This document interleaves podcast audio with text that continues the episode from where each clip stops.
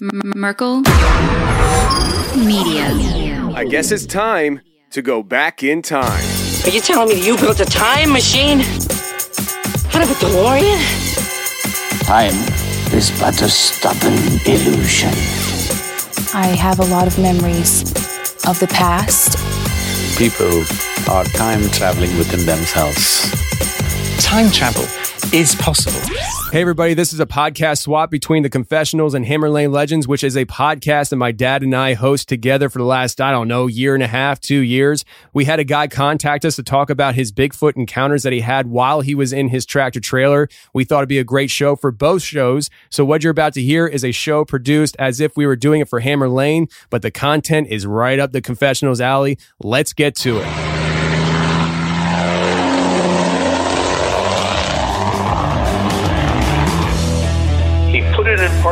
Park, the driver's door, ran out the side of the car, across the front of it, and jumped right off the side of the bridge in front of me. The only people that really pulled over were truckers. He said, We're going Hodge. And he didn't slow down. He went across the median onto the oncoming traffic, but where they could see him coming, they just got out of the way.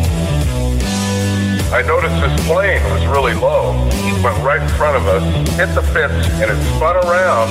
You know, 30 seconds more, he could have hit us.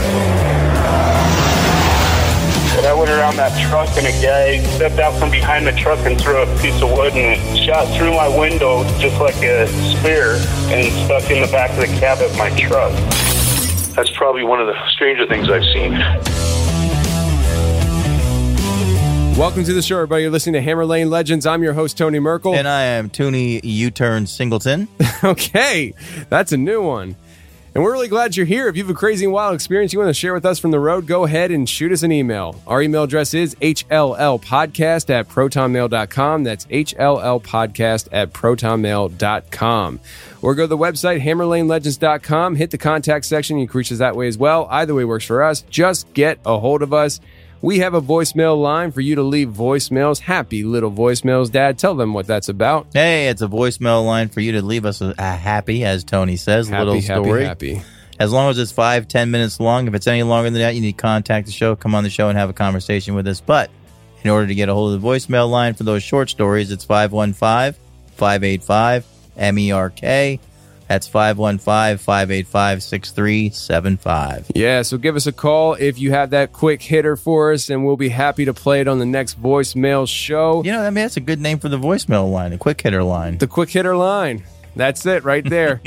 we have a quick hitter line. Sounds like I'm trying to put down a drug deal or It something. does. Maybe we shouldn't call it that. hey, man, you got any of those quick hitters?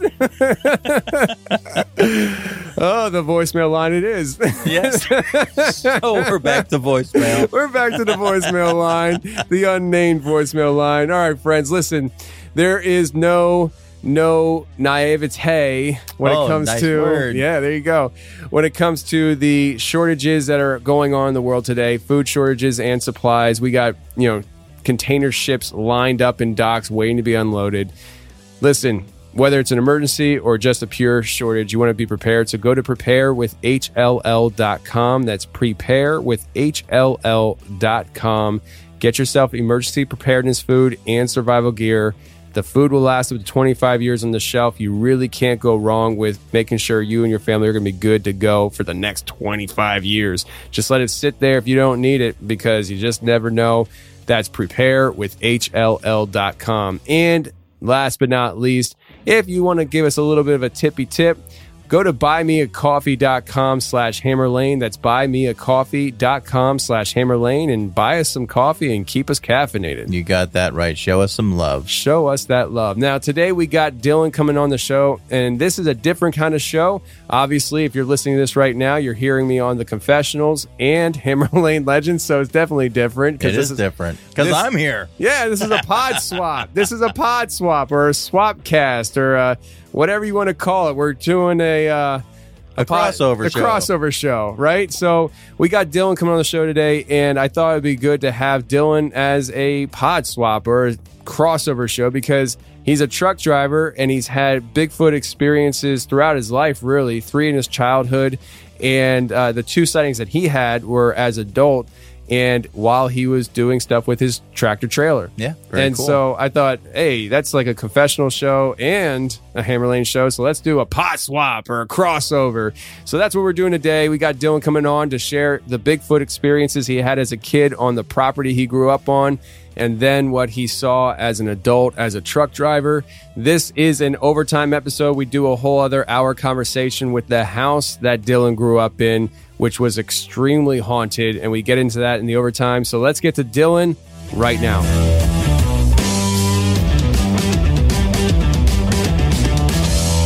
All right, today we got Dylan on the show. Dylan, what's going on, brother? I'm sitting in a sleeper in Laredo, Texas, trying not to sweat. That good, huh? that good. yes, I'd say good luck. It's 101 degrees outside right now. wow. Jeez. Yeah, that's hot. That's thing- hot. To think I was in Pennsylvania last week where it was like 60. Yes, sir. What part of I made one wrong turn and ended up in hell.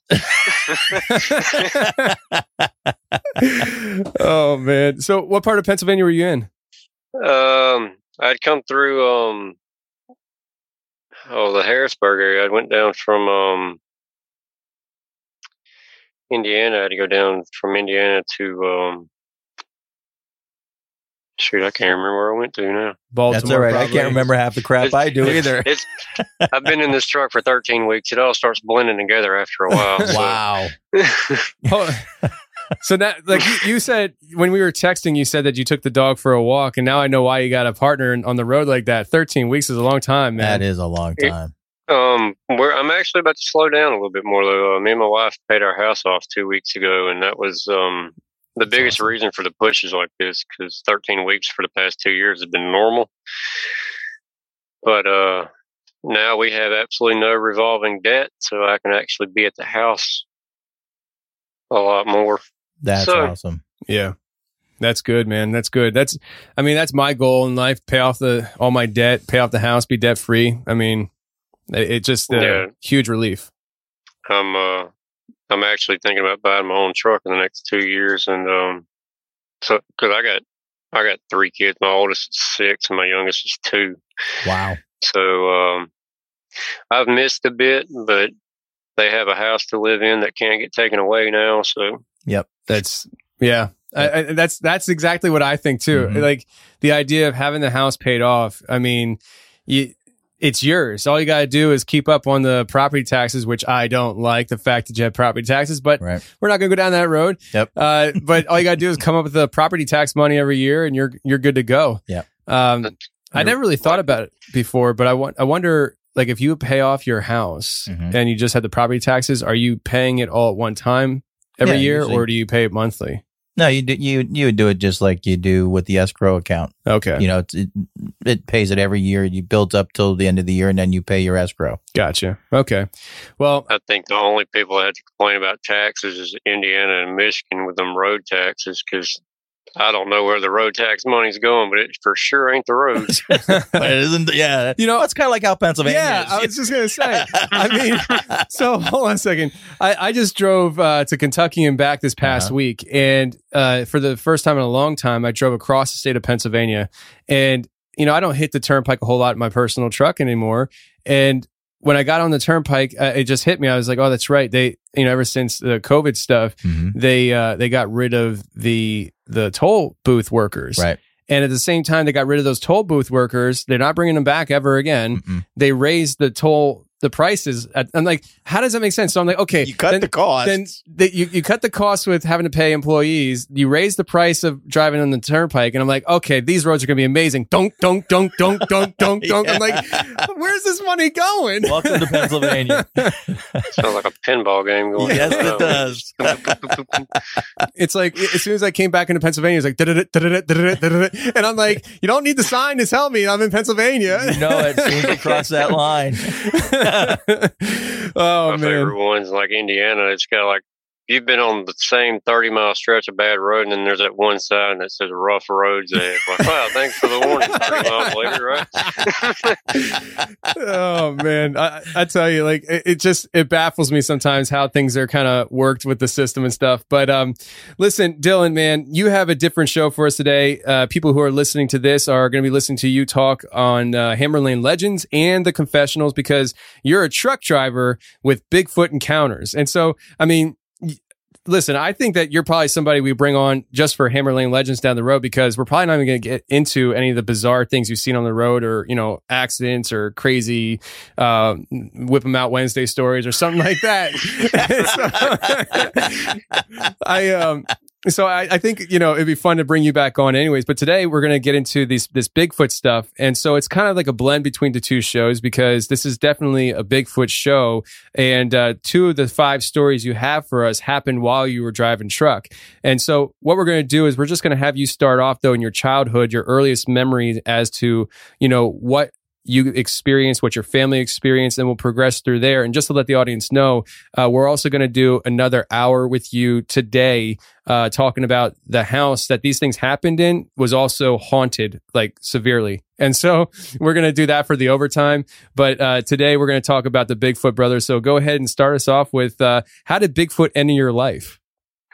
Um, I think I think the best way to start off is kind of give a background to where I lived at when we were when I was a kid, um, we lived out in a very, very rural part of Louisiana to where um, our nearest neighbor was, I want to say, probably about two and a half miles away from us. And um, if it rained too much, we didn't get to go to school because the roads flooded. So that's how great my childhood was. We prayed for rain a lot. And uh, um, it was, we owned about 80 acres of um, Louisiana forest, and we lived in the middle of the 80 acres. So we had a plethora of all sorts of wildlife around us. We had deer, squirrel, rabbit, skunks, raccoons. We had two ponds in the backyard to go fishing. So, um, looking back on it, we were probably asking for it. But um, when when um, we were younger, we didn't have um, television, or we had a television, but we had one of them old school, like pitchfork looking antennas attached to the side of the house where you get you, you got this big antenna, but you're only getting four channels. Right. and uh, and uh, so um, and mom was a guiding light and as the world turns fan. So when that came on, we had to be outside.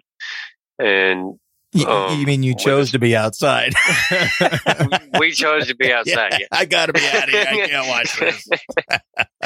and uh, a lot of the, a lot of times, kids, me and me and my brother and my my sister, um, we would we would just go play in the woods. We'd play hide and seek. We'd build forts, um, ride ATVs, or just just play the typical normal kid games, you know, and um, the first instance, it, it wasn't an, I wouldn't say an encounter for me because I didn't see anything. I just kind of heard things. Um, was a day that mom was about 30 minutes into Guiding Light, and my brother and I were playing hide and seek. And um, we had this little patch that we really liked to play hide and seek in because if you walk across our front yard our whole yard altogether was about two acres. So if you walked an acre across the front yard and about 100 feet into that wood line on the other side, there was this little patch that opened up and it had one long pine tree that stood in the middle of that patch. And that was always home base. Um, we got two or three rounds into it and my brother was cheating as usual. And, uh, I finally got him on that last round. It was his turn to count, and I'd already been picking out hiding spots as I was trying to find him. So I went and hid in my little spot, which was a little washout that had bushes over it, and I fit kind of perfectly up in the bushes. And he made it. We we we always counted to thirty, and he made it to twelve, right around twelve or thirteen, and he stopped counting. And I'm thinking, all right, well, he's been cheating this whole time. He's probably going to stop counting and then sneak up on me or something like that. And I'd say about two or three seconds went by, and you could hear this these three rapid. Well, I wouldn't say rapid, but kind of um, consistent knocks, like like that, up against the trees. And I'm thinking, all right, well now he's got a stick and he's trying to Ray Charles his way through the woods to find me or something. and uh, after a few minutes, I heard the, the bushes behind me rustling. I'm like, well, okay, he's done snuck up behind me. I'm going to run to home base. So I took off running back to base. And about that point, my dad comes walking through the woods with purpose. And like every kid knows that you're in deep trouble walk that their dad has. And as soon as I touched the tree, he grabbed my arm and like prisoner of war dragged me back to the house. And when we got in the kitchen, my brother was sitting at the table crying, and I, I didn't know what was going on. I thought Dad had already got to him too, so I was sitting there waiting for my turn. And uh, I'd asked what had happened, and my dad said, "Don't worry about it, just go play." Well, later that evening, my brother finally calmed down, and we were uh, sitting in the living room playing Super Mario 64 on the Nintendo 64. That's how long ago this was. we were uh, playing that, and I was like, "Dude, why'd you leave me?" He was like, "Man, I, I I was counting, and I heard something move, and I looked up, and there was just this big gorilla sitting there staring at me in the woods, and I just ran, and I was like." Okay, so your little brother's out in the woods by himself with a gorilla, and your first concern was to run. I got you. Okay. cool. Yeah. I love you too, dude. Yeah. So, um, after that, um, we were a little bit more cautious about playing in the woods after that because, um, we were still kids. We didn't understand that Louisiana don't have low lying gorillas. We just thought we were like in Africa or something and there was a gorilla population on the land. We were wrong. Boy, was we wrong. But I think one of these things could take a gorilla any day of the week. But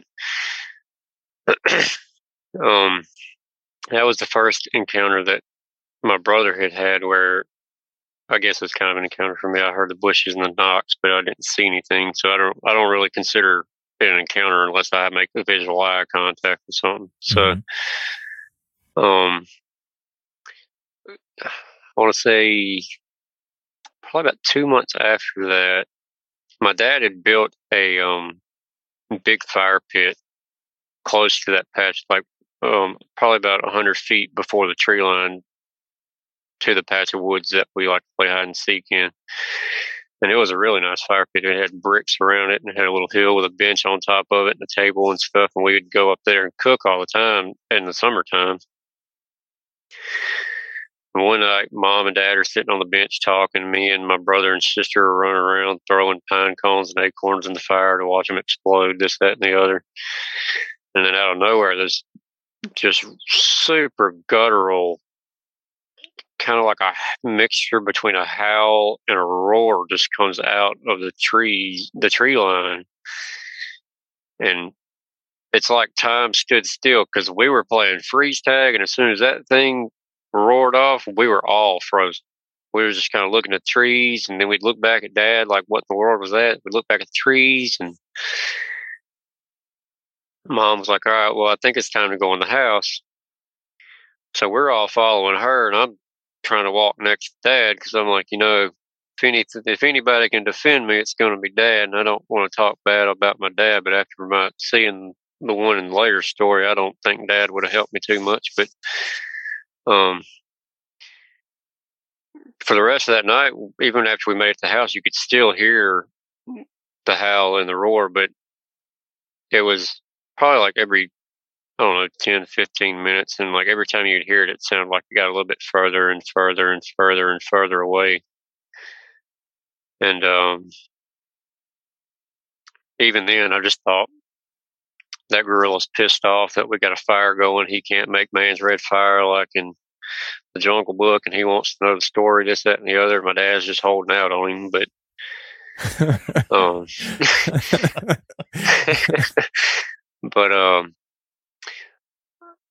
um, my first, my my next instance, I was sixteen I was probably about 15 or 16. And this is about the point that I finally worked up the courage to ask some girl in high school to date me.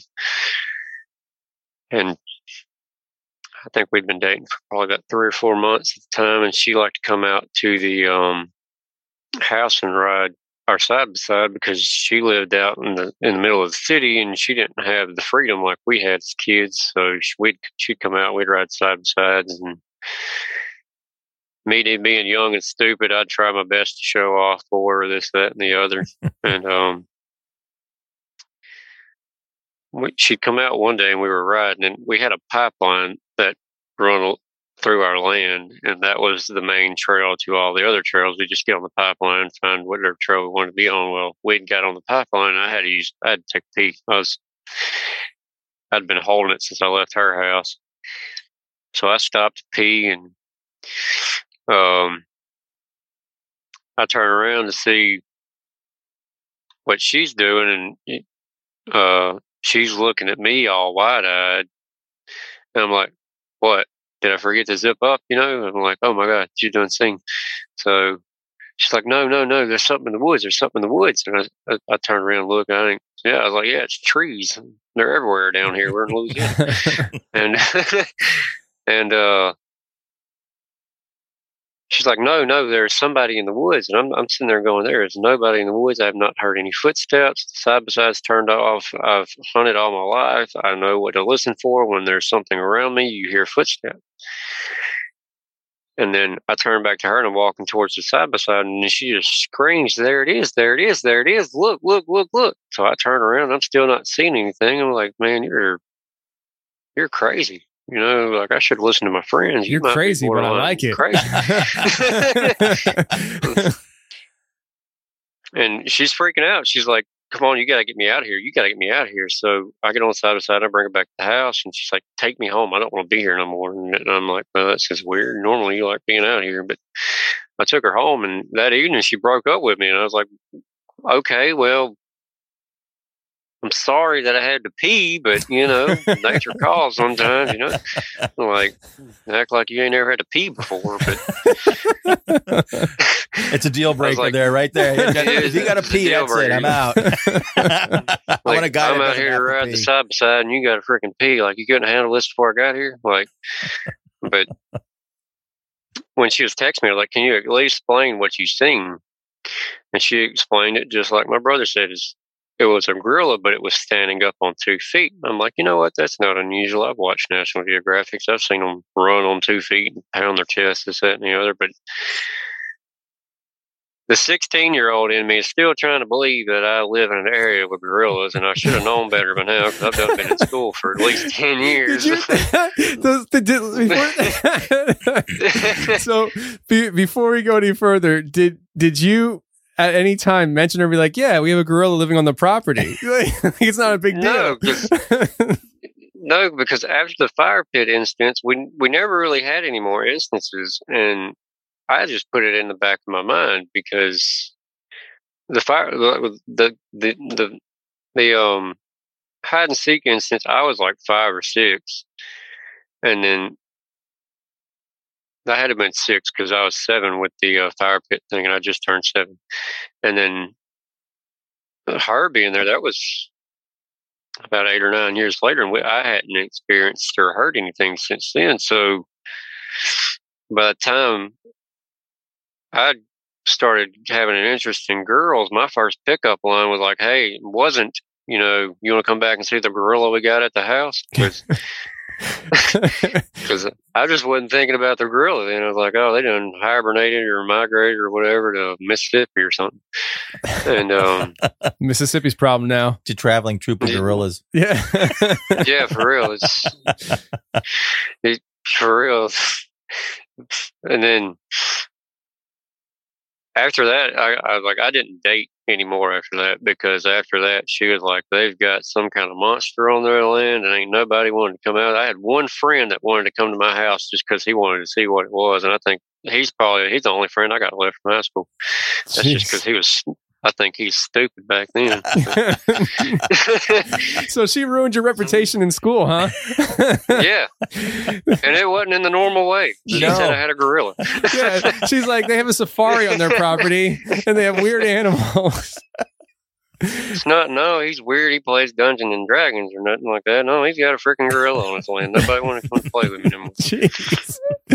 Well, I mean, I was offended. in in the email you mentioned that when you were taking a leak, you had a particular feeling like you were being watched. You assumed it was her. Yeah, I, I I had the feeling I was being watched, and I don't care who you are. If you could be in the middle of a field by yourself, and then once you get that feeling like you're being watched, it's really hard to shake that feeling. Mm-hmm. Like like even if you're sitting in a room with somebody, like you and your dad are sitting there right beside each other, your dad could look at you with you looking off and you'd feel like you're being watched. And then he could look away, but you, you still feel like you're being watched because he looked at you that one time. And so when I got off, she had been watching me walk to the woods to use the bathroom. So I assumed that it was just her looking at me or me feeling like she was looking at me. Right. Come to find out, Bigfoot's a little bit curious fella and likes watching people pee. He's almost like a truck driver, to be honest with you. He just don't got a camera and take pictures. We all know what I'm talking about.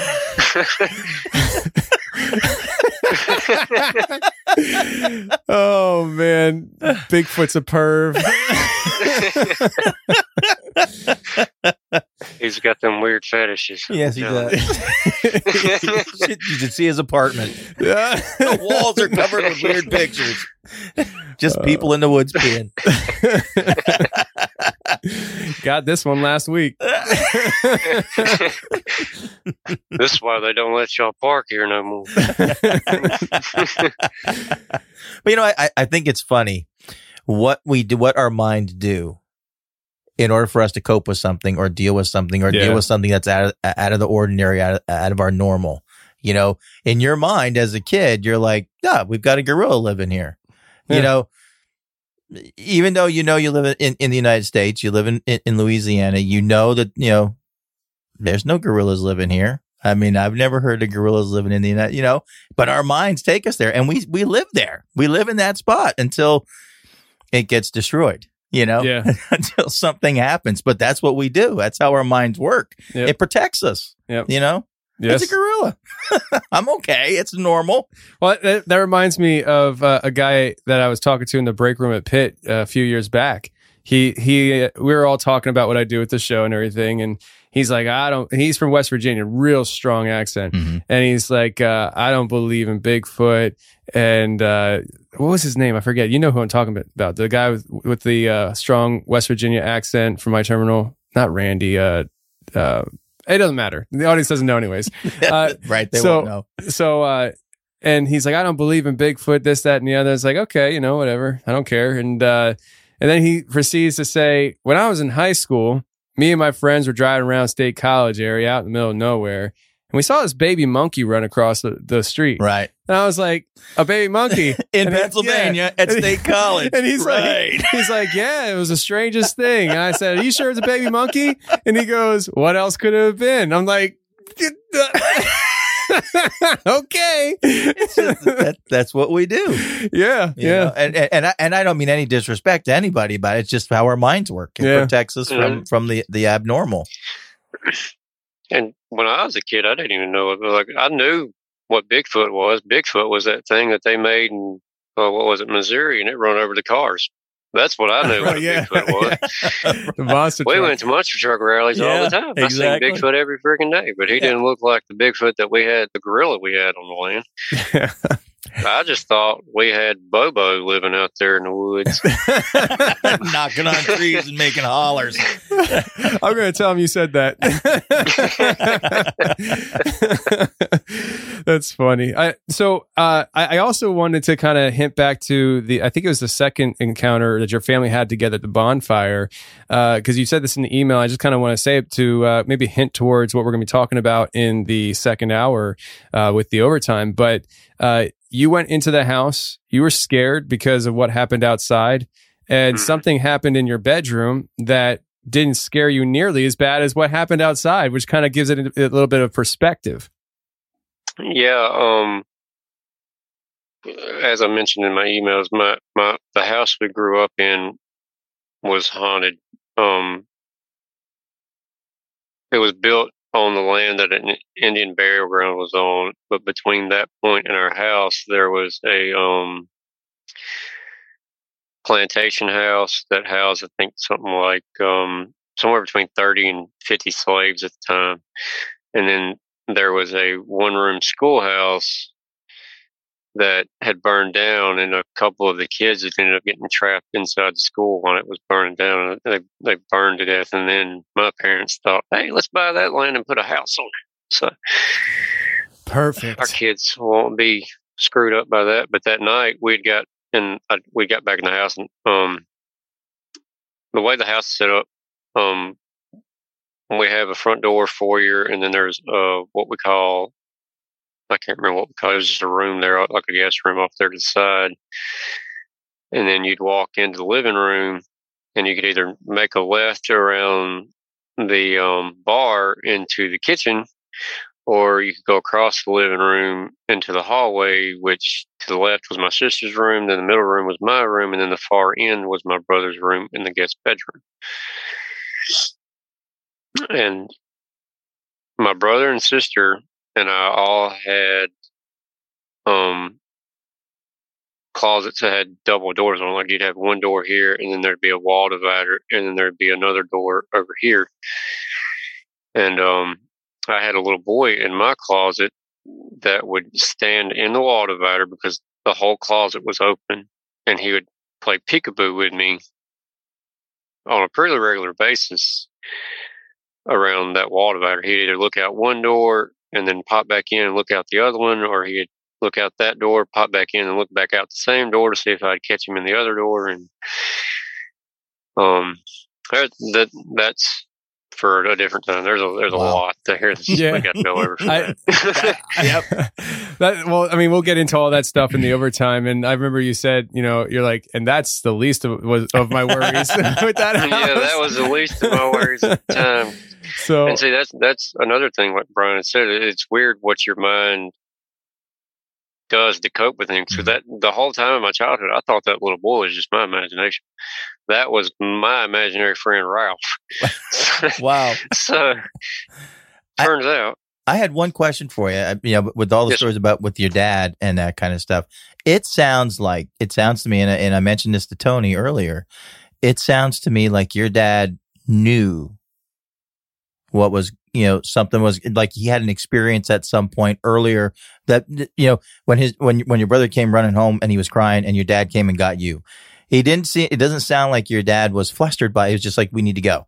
At the at the bonfire the same type of thing. It's like we just need to go in the house. We need to get away from here. So it, did your dad have an experience earlier in his life? Yes, when when they first bought the house, or when they first bought the land to build the house, they see, my my dad didn't hire a contractor to build the house. Him, his best friend, and my grandpa built that house from the ground up. wow that's cool And um, they were always having experiences. Um, before they cleared the land around the house, they'd be working on the house, and all of a sudden, a rock or a stick or something would come flying out of the woods and um, just hit one of. Like it wouldn't necessarily hit them, but it'd be within close enough proximity that if it would have skipped, it probably would have hit.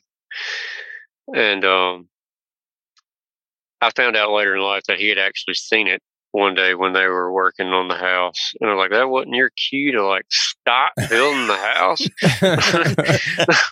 I'm Sell like, the property. You knew Let's that go." we didn't have gorillas. I did not know we didn't have gorillas. right so you're the, you're at fault for this, Dad. it's For your real. fault. But, yeah, Blame him for the gorilla experience and being a truck driver. If I wouldn't.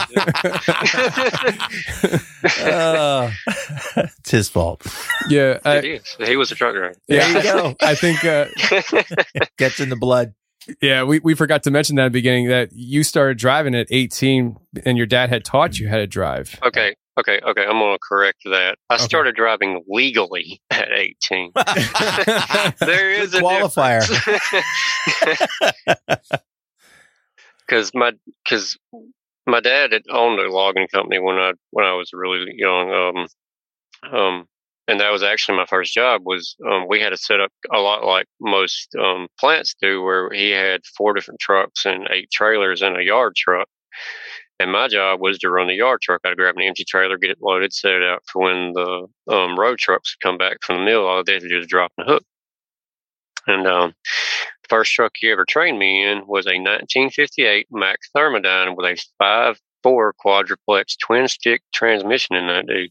Wow. Um, I was 12 years old, right at puberty. I'm going to tell you right now, that first week of puberty, my right arm was so tired, I could have beat Arnold Schwarzenegger to arm wrestling contest.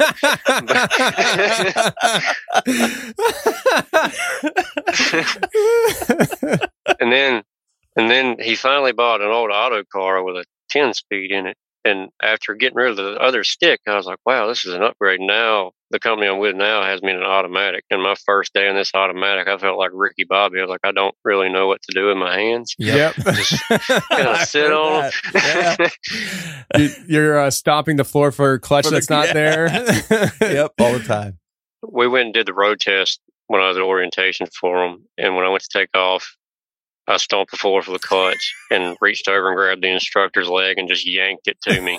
and he's like, What are you doing? I was like, I'm trying to get in the first gear. And he's like, Well, you ain't even bought me a drink yet. Calm it's, like, it's like first gear. Seems like first base.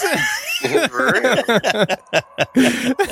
I'm like, if you think I'm rough, you should see Bobo the gorilla back at the house. Wait till he grabs a hold of your leg. he doesn't let go. Oh man, that's cool. That's cool.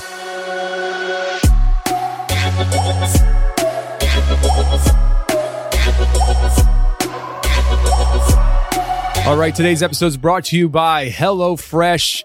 And friends, recently I've lost significant weight since February, actually. I wasn't necessarily huge and really overweight, but I did need to lose some pounds and I have lost some pounds, almost 30 pounds to be exact.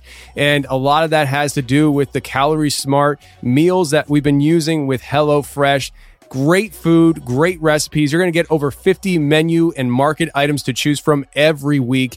And right now it's fall time, which is family time. Recipes like meatloaf a la mom and one pot broccoli mac and cheese make weeknight meals go off without a hitch. And HelloFresh is over 30% cheaper than the grocery store because they have the pre-portioned ingredients. You're not spending money on ingredients you don't need with HelloFresh. And if you need to change anything, and last minute orders and things like that, you can do it straight and easy from their app. They have an app. You can do it within minutes at HelloFresh. It is a great option for people on the go, families on the go with all the sports and things like that. The food is great. And here's the best part about this ad. Go to HelloFresh.com slash confessionals 14 and use code confessionals 14 for up to 14 free meals, including free shipping. We are feeding your family for two weeks. 14 free meals right there at HelloFresh.com slash confessionals 14.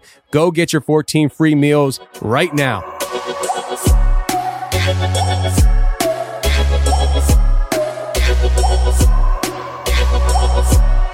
Let's let's uh, let's hear about these uh, these experiences you had in later in life with uh, driving truck and Bigfoot. Now, uh, from what I understand, I think after the the next experience you're about to share, it actually kind of jumped you into kind of looking into the topic more, right? Yes, it did. Um, because the next, the next, the next one is actually my first encounter ever with being face to face with one of these. And after I encountered it, um, for a while, it, it, I kind of, I, I wasn't really interested in it because this probably should have been my other clue that dad had already known about it, but he seemed like the only person apart from mom that actually believed. Um, the rest of my family just made it a joke, and um, um, so we'll, I'll go ahead and give the encounter that way. I can kind of explain what I do now after having the encounter.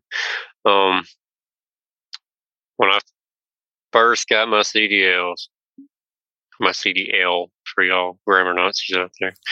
um, I'd started driving a truck for my dad. He had bought He'd bought me specifically a 2001 Kenworth W900. Um, not necessarily a short truck. It had 24 fives on it. Don't really matter on height, but um, just just for reference for the truck drivers, y'all know how tall a W900 window is. It's got that lip on it. But um, and, and the routine for us back then is when we'd always go home with a load no matter what, and we'd get up at between eleven thirty and midnight, and we'd go to the mill, and then we'd come back to the woods, which is about a two-hour drive, get our next load, go back to the mill, and be back in the woods by about the same time the ground crew's getting to work. So by the time Dad and them's already there, I've already made two loads, and I'm like, y'all are slacking. But um, I don't know if y'all ever been on a logging site in Louisiana at two o'clock in the morning, but it's just dark. It's darker than Stevie Wonder sunglasses. So Poor Stevie We, uh, Wonder on this episode. Stevie Wonder, Ray Charles. yeah, Stevie Wonder. Ray Yeah. Charles get through the woods. Yeah. so, um, and Dad was cheap. He didn't buy me low lights, so I had to really go off a headlight and my tail lights, and it's really hard to see with red lights, Yeah. on, especially covered in mud. But um, I'd backed under my trailer and I got it off the landing gear because our landing gear is not like what we got on trailers now. It's the kind that just folds up, and um. I'd got my straps and I'd walked around my trailer and I threw my first two over the front section. I went down to the back section, was going to throw my next two. When I got to my third strap, I looked forward because out of my corner of my eye, I could see the front strap popping really fast. It's like somebody was throwing it up and then slapping it back down against the load really tight. I'm like, oh, you know what? It's kind of windy, you know.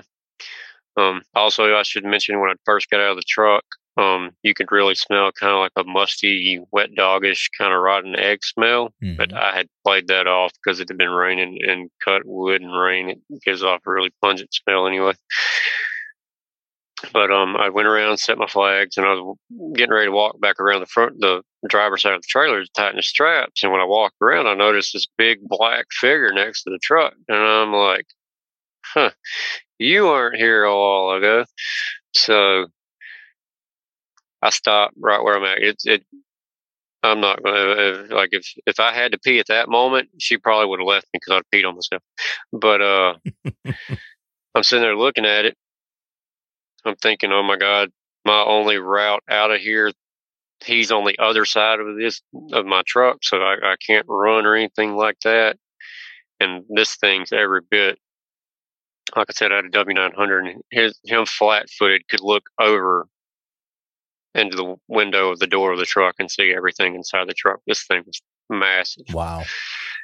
Um, he looked like a outhouse on stilts. I mean, he was just tall and broad, and I'm sitting there freaking out. I don't know if he. I doubt he was freaking out because I'm not menacing at all. But he, um, once I finally kind of collect myself, I'm noticing his head's moving up and down, like he's looking at my feet. He's looking back up at my head. He's looking back down at my feet. He's looking back up at my head. And all I can think of is, this is how I'm going to go out. I'm about to be gorilla's breakfast or something. And even then, at that point in life, I'm sitting here going, man, this gorilla is about to kill me. I still think it's a gorilla at this point in life, right? I am 18 years old. I've passed my CDL test and I'm still stupid enough to believe what I'm looking at's a gorilla. but, um, we stand there for, pro- I don't know, it's, it's probably 30, 45 seconds. We sat there just looking at each other. And Like when I first seen it, I was scared, but after a while, that the, feeling of fear kind of went away. 'Cause I don't, it didn't present itself as threatening. It didn't present itself as trying to harm me. It seemed more like it was curious as to what I was doing and what I was. It wasn't walking towards me. It wasn't walking away from me. It wasn't making no motion motions. It wasn't making no sounds. It was just side or it was just looking at me. Maybe it was sizing me up. I don't know. But after about that 30, 45 seconds, uh, my cousin, who also drove a truck for us, had come in, and the headlights flashed around the front of my truck. And when that flash happened, he took like three steps and cleared a 20 foot space from where he was standing at next to my truck into the woods, and he was gone. And when he was gone, it sounded like a freight train going through the woods. I mean, he was stomping and throwing stuff down, running through all sorts of trees, this, that, and the other. And I'm still kind of in shock because I don't move. I'm just standing there next to my tires, like, what in the world was that? That and my cousin come around the truck, truck and he seen me just standing there looking off into space. He's like, "You all right?" And I told him what happened, and he was like, "You take any cough syrup this morning?" Because I'd been having the flu, and he he was trying to throw it off as me hallucinating from the cough syrup. And I was like, "No, I take no cough syrup. I didn't want to fall asleep at the wheel this morning." But after that, I went to get back in the truck, and you could kind of smell a little bit of a burnt hair smell. Mm-hmm. So I don't know if he brushed against the smokestack on the truck, and it just kind of singed his hair a little bit. I couldn't ever find hair on the truck when I got daylight, so I don't really know.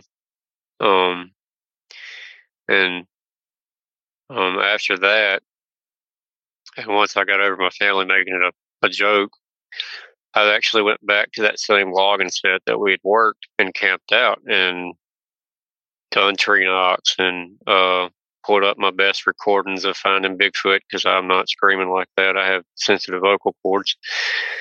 And uh, there have been a few times when I did the tree knocks out there where I'd get a tree knock back. And it and it seemed like every time I'd get a response out of it, or what I thought was a response, it just piqued my interest even more. Right. And I would I would start going to different logging sets that we had cut and seeing if I could find something in that area, you know, because the logging set we was on at that point was 40 miles from our house. And I remember the tree knocks from when I was a kid. And um, I was like, well, if it can tree knock at the house and I'm here 40 miles away and it's tree knocking over here too, well, maybe it's 40 miles in this direction. Let's go check out over here. I was the stupid white girl in the horror movies. I was the one going towards the sound. Close the door. No, I think it's okay. He was just there. Close the door. No, I think it's okay. no, it's it's okay. He's in the closet. He'll disappear when the door closes. Yeah. Um, and um, I, I, I hadn't gotten any recordings of any of it because um, I haven't really gotten any major, major evidence. Like I haven't gotten any screams or any video footage or anything like that.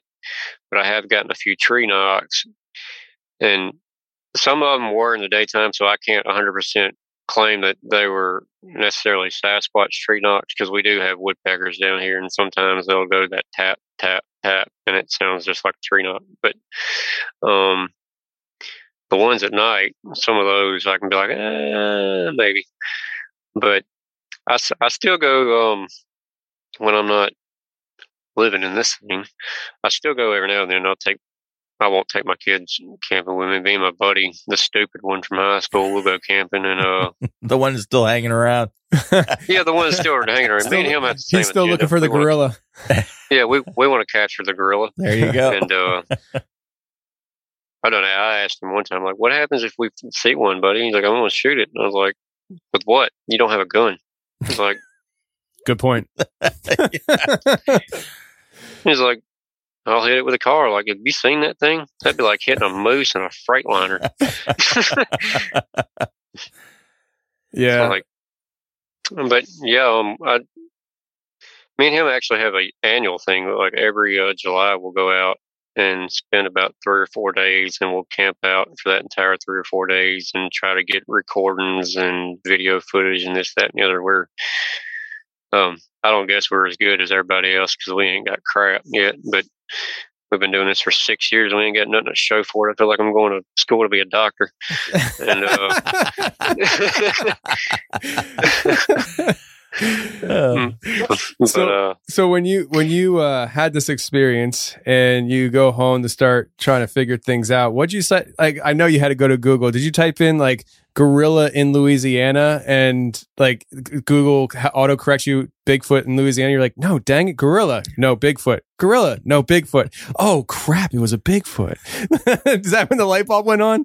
Well, me uh, when I was younger, me and my dad actually I just well, I wouldn't say this argument, but um, he had joked with me one time. I was like, maybe it was a Bigfoot, and I was like, that was not no monster truck out in the middle of them woods. but I think I know a big truck with all them tires on it if I seen one. But um, when I went home, believe it or not, I actually typed in "escaped gorilla" from local zoo I knew it. because we actually I knew yeah. Like, I was like, eh, maybe there's like a weird gorilla out here just living it up out of freedom, you know. You know, escaped Alcatraz and he's out here in the middle of the woods living it up. But um, when I looked it up, it pic- pulled up pictures of the skunk ape, and um, I was reading the description of the skunk ape, and I'm sitting there going, "Man, I smelled that smell," and that's about how big this thing was, and yeah, his hair kind of looked like that because it wasn't like to describe that what I'm talking about there. Um, I didn't get a really good look at the hair, but you could see that it wasn't. It would. It didn't look like he was covered in Bob Marley wigs from head to toe. It wasn't all matted up in the dreads or nothing like that. It was fine, coarse hair, and I'm sitting there looking at the picture of this thing on Google, and I'm like, "That's what I seen." So I typed in skunk ape. And all of a sudden, all these freaking pictures popped up. And like there was the picture from the Patterson Gimlin film and all this. And I'm doing all this research and going, man, they knock on trees and um, they're masters of stealth and this, that, and the other. And like, it still hasn't clicked on me about the knock on trees part yet, by the way. Right. So I'm sitting here and I go to YouTube and I type in Bigfoot tree knock and I hear the tree knock. And then that's when it clicks in my head of what I heard when we were playing hide and seek. And I was like, that wasn't a gorilla. Dad was right. That wasn't a monster truck. That was a Bigfoot. so, so once it kind of clicked in my head, I, like, ever since then, I've, um, I follow Sasquatch Chronicles. I don't miss an episode of that. I don't miss an episode of the Confessionals or Hammerling Legends. I don't miss an episode of the Paranormal Portal. Um, and anytime anything pops up with Sasquatch, I'm listening. I'm trying to get more information. I'm hoping it, especially when it's um, the researchers and they're giving tips and tricks on how to kind of get audio this way or audio that way or footage this way or footage that way. And don't get me wrong, some of it sounds like complete trash. I'm not going to sit out there and spread peanut butter on a rock and dump sunflower seeds on it and hope I attract a Bigfoot because all I'm going to get is deer and birds. But there are things that I do try. Like I, um, I picked up on mocking the tree knocks from uh, Finding Sasquatch. I'd seen Bobo do it, and I was like, "Hey, you know what? Maybe that'll work for me." And it that that's actually probably the only thing that I've picked up that's actually worked for me. So, um, but I'm trying more. I'm, I'm trying to learn more. I'm trying to be more open about it. There are points, like I'd mentioned a while ago, I can't credit everything to being Bigfoot because sometimes it is in the daytime, and we do have woodpeckers, and sometimes the woodpeckers do sound like tree knocks. So, but I don't, I don't, I don't think it's a grill anymore. I'm proud to say I'm past that point in my life. Congratulations. Congratulations. Um, but um, yeah, that happened in that the one when I was driving a truck happened when um when I was 18, so that was 2011, and then um then I started driving over the road in 2014, and I'd been with this company because this is the only over the road company I've ever been with, and that's I've been here for about seven years now. So, well, no, not seven years. I'm not a mathematician either. I'm a flatbedder. Sorry, I don't own a calculator. I can do weight distribution and all that, but There I can't. I can't do mental math. But um, I'd been here for at least a year when my next encounter had happened, and um, that I, I have like eight different um plywood plants within 200 miles of my house. So when I go home, they usually just bring me to a plywood mill. I'll get a load, bring it to the house, and then do my home time. And generally, if it's a tarp load, I'll wait until I get home and tarp it because I got nieces and nephews that like to get in trouble. And what better way to teach them not to screw up than make them tarp up 53 foot load There of lumber with the 120 pound lumber tarp. so, um, but this this this particular week, my nieces and nephews hadn't screwed up, so there I was with my tarps in my hand, and um, I'd parked my truck at my parents' house because at the time when me and my wife, is my girlfriend at the time, we would moved into um I was stupid and moved into a house that my in laws owned across the yard from my in laws. And uh I didn't I didn't have it sounds like you've lived that too. No, Um, no, just uh, I'm, I'm just thinking about you know the the the the naive naivety. What's the word? Naivete. Na- naivete of the situation. yep. Oh, well. There seems to be a pattern here. I'm really stupid up through my life. up until this. I wouldn't say that. I'm gonna just a say there's a being a recurring pattern for the rest of the stories here. and it all involves me being stupid. So, um, or me being naive. There you go. Yeah, I, I would say naive more than stupid because stupid is as stupid does. I've watched Forrest Gump. I'm not stupid. I'm just, I'm, I'm naive. There you yeah, go. we'll go with that. But, um, and like I said, I didn't have room at my house, so I just parked my truck at my parents' house because they had enough room for it. And um, this particular day, I decided to do my tarps at the house, which I'm looking back on now.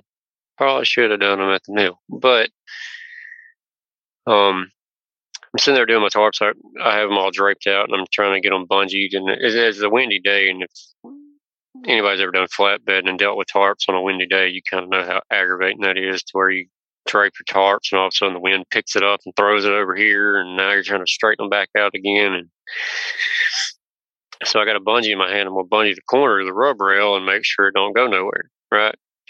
Well, every time I try to grab a hold of this thing, I'm still only like 145 pounds. This tarp only weighs 25 pounds less than what I weigh. So when the wind catches it, it yanks it out of my hands and drags it over, and I'm getting aggravated. I'm like, man, screw this job. I'm ready to quit. I should have went and took that job as a manager at Wendy's. I'm tired of doing this crap. Every truck So- driver has felt that from time to time. so, so I turn around, like I did it the fifth time, and I finally turn around. I got the bungee in my hand. I just rear back and I chunk it through the woods. I'm like, you know what? Screw this. I'm tired of this. And I turn around, grab another bungee out of my bundle. I go to hook it through that eyelet on the corner of the tarp, and all of a sudden the bungee I'd originally thrown slams into the side of the truck and hits the ground. And I'm like, huh, trees are fighting back. And then just as soon as I like, I'm, I'm sitting there trying to register what had just happened, and all of a sudden this guttural roar just comes out of the woods from behind me. And I do that quick turnaround they have in the movies. Uh-huh. Like, oh God, what's happening? And I see it. I mean, this is just like the first one I seen this thing might be a little bit bigger than it.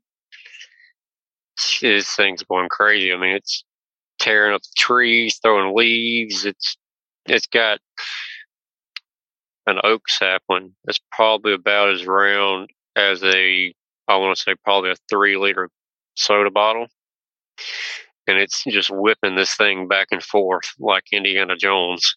I mean, it's got this thing moving, and uh, I'm I'm still trying to figure out what's happening, why this thing is so aggravated. It's not clicking that I just threw a bungee in this thing's direction. Um, and then it, it's finally con like I what I'm assuming is calmed down. It stops doing its show of progression and just starts staring at me and staring at me, and it's huffing like, and it's got this really just pissed off eye contact with me, and I'm I'm sitting here with a corner of the tarp in my hand going, now would be a really good time for that wind to pick up and just drag me across the trailer. Cause like, it's funny how the wind's never there when you need it, but it's always there when you don't want it around. And so it, it, it finally, I'm at a, I'm at a point where I'm freaked out enough. Like I know I need to move, but my legs are like, no, we can't move because we're just as scared as you are. And I sit here for like five, ten seconds, and I finally convince my legs it's time to move. So I start slowly walking up the trailer inch by inch. Just I'm not trying to make any fast motions because my National Geographic and schooling's like don't ever run from a predator Right. and I'm thinking back onto that first one where he made three steps and cleared 20 feet. I'm only like 40 feet from this dude, and I'm like 50 feet from the door. So if I run, he's going to outrun me to the door of the truck, and there's not going to be anything to stop it. So I'm trying to be as calm as possible with it. I'm tr- not trying to show fear, which I think at that point it probably smelled the fear on me because I was letting a lot of fear out. And probably about another, I want to say 10 seconds or so, I'd made it back to the door of the truck and I finally got the truck and called my dad. I was like, dude, you've got to get down here. Bobo the gorilla's back. He's trying to tear up the trees around the yard. Um, he's trying to kill me with bungees. So, like, if you can come get me, that'd be cool. Not necessarily said it like that. I'm just trying to make myself sound more like a man than what I actually said to my dad on the. Through tears. So, but um, and my grandma lived five miles up the road, so it took Dad a few minutes to get to the house. And when he finally got to the house, I, I guess the thing had hurt it because we had we had a really long gravel driveway, and I guess he heard my dad coming because he turned around. He didn't run, he didn't jog, he didn't walk fast. He just kind of started slowly blending himself in with the trees around him to where we would lose sight of him.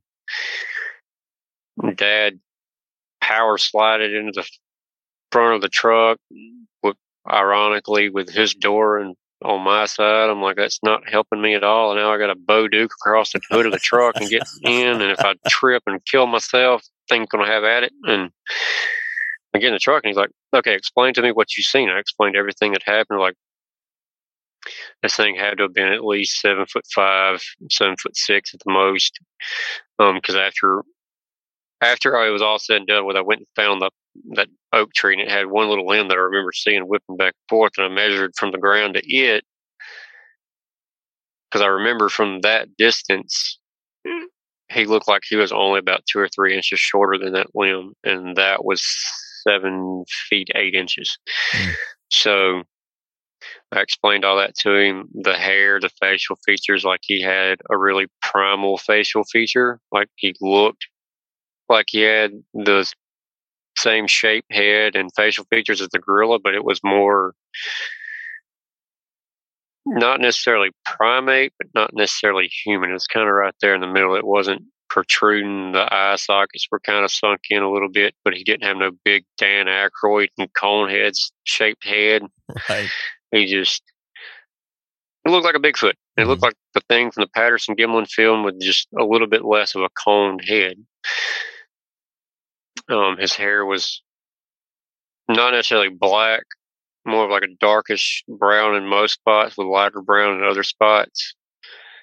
Um, and I'm sitting here explaining this to my dad, and he's like, "Yeah, that's the. I think that's the one that I seen when we first started building the house." And I'm like, "You're just now telling me this, right?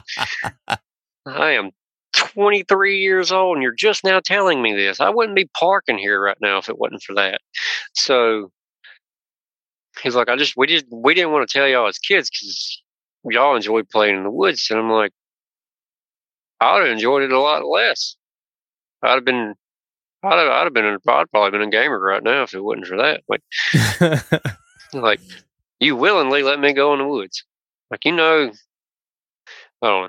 But me and him had that back and forth argument. Like, Yep, man, I'm thinking that same thing that you're just that, that you're kind of alluding to. It's like, wait, wait, wait a second, Dad. You were okay with me, be, me and my brother and my sister being in the woods, knowing that there's something out there that could tear us apart, and you were you didn't want to interrupt our game time in the woods. Yeah, for real. I'm like, Dad, what kind of logic is this? And That's guy logic. I don't I don't care how long you've been a dad. Every dad has these little quips and this little is a quick wit. Uh, it seems like every time a kid comes out in this world, that dad gains quick wit on Yep. his feet, right? Yep. And I'm sitting here going, Dad, you let us go out in the woods and play like that, and what I just seen scared the crap out of me. Like, I'm probably not parking my truck in your driveway no more. I'm gonna be honest with you. He's like, Oh, good. I'll have more room to park my boat. That's a dad. That's that's beautiful. But and then I got back to the point of, but you willingly let us go out and play in them woods, and he's like, "Yeah, your mom said we wouldn't be able to try for another one if all three of you were still here." So I fingers crossed back then, right? And I'm like, "Gee, I love you too." That's oh man, you gotta love dad humor. I love. Yeah, Fantastic. he's the same man that told me truck driving was fun. I still don't like that man. It's all right. Truck driving might not be fun, but that nursing home ain't gonna be fun either. Guess.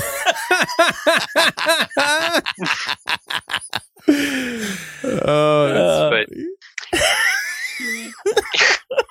but yeah, I explained everything to him, and, and he's he's talking about, well, you know, this is what we had seen back then, and what he described wasn't 100% what I had seen. I mean, his was a little bit differently, and I don't know if Sasquatch is like human and primates where they have different generations, because, like I said, this is, they built the house in 92, and at this point it's 2014, so it's it's been a while since they built the house, and um, he's explaining all this to me, and I'm sitting there thinking, I wonder if Bigfoot has generations, where the generations just live on the same land, like kind of like humans do, this, that, and the other. And I said, well, I said, well, how did, what made you think this would be a good idea to live on this land? He's like, well, this is all the money me and your mom had at the time was this land. This is what we bought we didn't really have a choice. We'd already invested so much into it. We was just going to make the most of it, and they have made the most of it. They still own the house today. Still live in that house this day. I think they're crazy. We'll get to that in the next segment. But um, that was my last Bigfoot encounter at that house. Um, and after talking to several, like my grandpa, my dad's dad, he had because dad lived in the same area that my great grandparents lived in. My, we still have the original homesteaded house that my great great grandfather built on the land that we own. Wow. And um,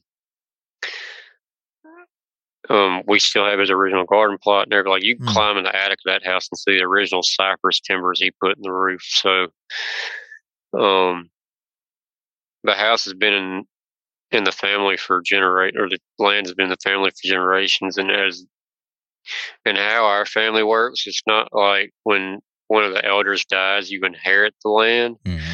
They give you the option of buying your own piece of land off the acreage for x amount like the market price of like 5000 an acre they'll let you buy it for like 1500 to 2000 an acre Wow. that way the family's still getting money and you're getting land and Yeah. it And still- teaches you to appreciate what you pay for this that and the other Yeah, and, and, and So- it keeps it in the family. I mean, it keeps the land in the family that way too. Yeah, it, yeah, and it, it keeps the land in the family. And we have, like I said, we have at- least four generations of family living on the land right now, and it's it's about two thousand acres of land between the whole family. And but we have a lot of family too, so um, but um. And he explained it to me like that, that we'd bought the land from your grandparents we didn't have any more money. We had invested everything in the building materials for the house. We were just making a go of it. And I was like, I get that. Like I understand that because now I'm a homeowner. I do understand that, but you still let me go in the woods. Like I'm not really mad about the house because it's the house. I, I mean, sure, there were things in the house to worry about, but that thing could harm me a lot quicker than that stuff could. Right. So it was like when I was a kid, we played in the woods all the time. We heard the same thing you heard, and it never bothered us. It never tried to harm us. It never. It just wanted us out of its area. And I was like, so that's why you came and got me the day we was playing hide and seek. He's like, yeah, because it was letting you know you needed to leave. But I knew when your brother come back crying and explaining what had happened that you were going to be too young to understand what to do. I came and got you. I was like, okay, I get that. So, um, I guess a lot of the, a lot of it when we was kids, it was dad was just trying trying to live with it. It wasn't um wasn't trying to encroach on its land or anything like that. If it wanted us out the area, dad would get us out of the area. We wouldn't weren't trying to piss it off or anything like that. We weren't chasing it down with cameras or letting people come and try to take videos of it, this, that, and the other. Um it was just trying to respect that it was there and hopefully it respected that we was there and in most cases it did. It didn't bother us. We didn't bother it. And dad still tells me about hearing the whoops and the tree knocks and weird sounds he hears on occasion. Um he don't let the grandkids go in the woods which i find really ironic considering he wouldn't have the grandkids if it wasn't for me who he let go in the woods but you know Uh, parents have a weird thing about the grandkids versus the kids. Yeah. As ain't that the truth? like, no, you can't have chocolate. And then you have kids, and they're sending your kids home at nine o'clock full of Hershey's Kisses and Reese's. What's wrong with you? Amen, You're evil. well, you know the thing is, is when you become a grandparent, you get to do all the things that you couldn't do when you were raising your own kids. Because- I swear to God, when my because you dad don't have to deal with my it. kids home, my dad will go. "Huh, Let's see how late they stay up tonight. Here, have this. no, not just one cookie. Have three. You want to take the pack home? You go ahead and take the pack Yes. home. They can't say no to me. Yes, exactly. I'm grandpa. I know how that feels. Tony's just sitting there looking down, just not making eye contact with his old man. he knows. he knows not to argue. There, listen, you send extra stuff home with my kids thinking you're going to get me. You're not. I'm just going to eat it myself, and they're not going to get it. so, I, I, uh, But- I'm fine But with it. It's, and it's like I tell my dad, that's fine. You can send it home with the kids all you want. In three days, I'm not going to be here, so it's going to be your you know, mine. But you know, it, the thing that, that I find really fascinating is that your dad learned to live with it. He grew up with it, so it was normal for him, even though it, it's not a normal situation. It's something that he was familiar with when you were a kid, because he had experienced it when he was a kid, yeah, and, and, so it kind of explains why he, you know, he didn't really, you know, I don't know how to say it with, you know, that he didn't see the the strangeness of it all. You know, I mean, if that Yeah. makes sense, if I can say it that way, because I don't mean it in any, any disrespectful way at all. I don't mean it. It just, it was, you know, he grew up that way. His dad grew up that way, and you know, generation, you know, as as long as you you your your family has been there, they've been you know kind of dealing with that. So it just seems like it was part of of what he knew. everyday life. Yeah, exactly. and and it, it's still like that. I mean, we had bought, um, me and my wife had bought five acres of the family land and hmm put a house on it. And we, like I said, we just paid it off. And our kids don't really get out of the yard very much. I mean, I have active kids, but they're not, and it's not through lack of trying. Believe me, like get out of the yard. I'm trying to mow. You're in the way. But, um, they just don't leave the yard. And, and now as a father that has kids that likes to play outside, they like to go hunting, they like to go fishing, they like to go camping, they like to do this and that.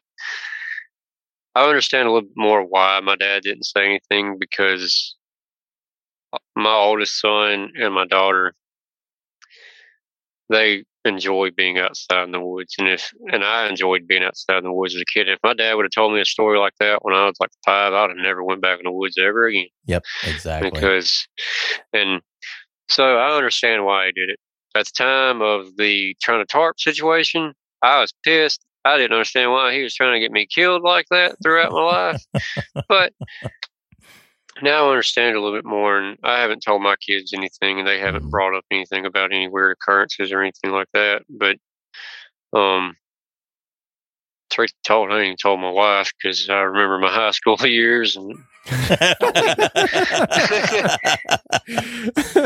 I'm not going to stop and pee. Trust me, I won't. I promise. like she knows a little bit of it, but it's not enough. Like my wife grew up extremely religious, and and, and I'm not knocking religion by any means, but for some reason, religious people just do not seem to believe in certain things, and for her, paranormal and cryptids are in the category of do not believe. hmm And I don't like- understand that. I don't. That you know, it's one of the things that has always baffled me. If I, you know, the you know, religious people, you know, read the Bible. The Bible is full of strange experiences, and yet, And you know, and we have a problem with that. You know, in our own lives, I, I, and I, I, you know, not trying to get religious or, or get uh, you know and you know spiritual and you know I just it's, it's one of those kind of because I'm a Christian and I don't see you know I, I just feel like these things are they're they're real you know this people experience stuff. And there's so many people who just look at it like nah you're crazy. Nah that doesn't you know it had to be this. It had, they rationalize everything away you know and so I I I, I kind of see where you're coming from I get that and I, I completely agree with you. And uh, like I said, I'm not trying to get religious. I'm not trying to knock religion, but I have two groups. I have the open-minded religious people, and I have the closed-minded religious people. And my wife grew up in the closed-minded community. Um, the open-minded ones are the ones that believe in all this, and, and they listen to all these stories and go, "Wow, that's fascinating," you know. And then there's like my mother-in-law. I I'd explained one of the stories that my I actually told my in-laws about the hide and seek story, and my mother-in-law, I don't believe in any of that. I was like, well, why not? There are so many different accounts of this. How can you not believe in it? She's like, I've never seen it before. I'm like, you go to church and read a book about somebody that you've never seen before, but you won't believe in Bigfoot. Yeah. Like that's that is like so contradictory to what your life is about. But I'm not one to judge. right yeah So I, and I get that I Yep. just, I just, I, if, I in am. situations like that, I usually just drop it because I don't like arguing religion. Everybody's entitled to their own religion and their own beliefs. Mhm. I'm not one to try to change that. So What I, I think one, one of the things that I find kind of ironic in, in that vein is that it's people who you know and people who you love. And when Yeah. you, when you share an experience that you've had, you, you, you've had, it's not like you're, you're third handing it to someone else. You know, oh, my friend's friend said that they saw this and this and this. This is an experience that you had and people that you know don't accept it. They, so that, that, you know, and I, I don't know, I don't know where to go with that sometimes, you know, not and just anyway, you know what I'm saying?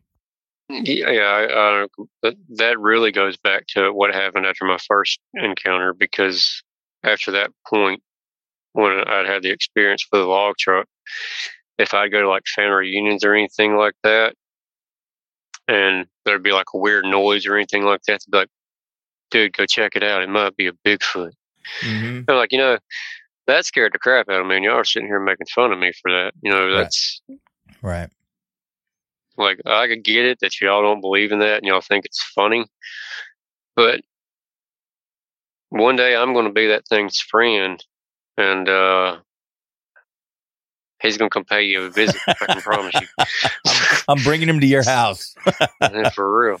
Yeah. Like, um, Harry's going to meet your Hendersons. Believe me. Well, so uh, Dylin, I listen, man. I, I think that this was really interesting Oh, I think it was conversation. fantastic. I, uh, but I'm, I'm just gonna be honest with you. My neighbor just started mowing his lawn, and it's gonna ruin my audio. So I'm gonna cut this conversation off now. We're gonna call you back later for the overtime recording. Tony just looked Yeah, at me and he's like, great. he's giving me the sign for Larry. Let's go. Let's wrap it up. as soon as the lawnmower goes on, it's like, okay, wrap it up because it's gonna ruin my freaking audio. Yeah. So, uh, I was. It's a rainy day. I was hoping they'd skip today, but Yeah. apparently not. So, uh, Dylin, we'll talk to you in a little bit. Thanks for chatting, man. All right, buddy. Y'all have a good one. Well, that's the show, everybody. We really hope you enjoyed it. Dad, what can they do if they enjoyed the show? If you enjoyed it, share it. Just share the show. Share it on your social media. Share it on Twitter, on Facebook, on IG, wherever it is that you share stuff. Share it and just talk to people. Yep. Share it by word of mouth. Share it. Share it with people you know. Share it with people you don't know. That's Just right. Share it. Just share the show. And friends, thanks a lot for tuning in. If you're listening to this show on the confessionals, please go ahead and subscribe to Hammer Lane Legends. It's on any podcast playing app. We are on YouTube as well.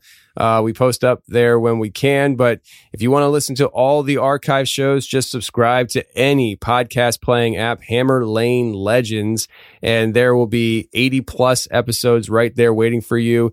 It's a podcast that we started uh, a while ago, right? Yeah. And we talk to people who drive for a living and their bizarre experiences out in the road. Sometimes it's paranormal, sometimes it's people it's just funny. It's yeah. just, you know, it just is. we go all over the place, but it's fun, it's jovial, and there's a ton of people out there that listen that don't drive truck for a living. They listen to the show and they just they absolutely love it. And in fact, I think there's probably at this point more people that listen to the show that don't drive for a living that listen to the show and they just they just love listening to it. So uh, if you haven't checked it out, go ahead and check it out. And I know you're gonna love it. So until next week, friends, keep the hammer down. in the hammer lane.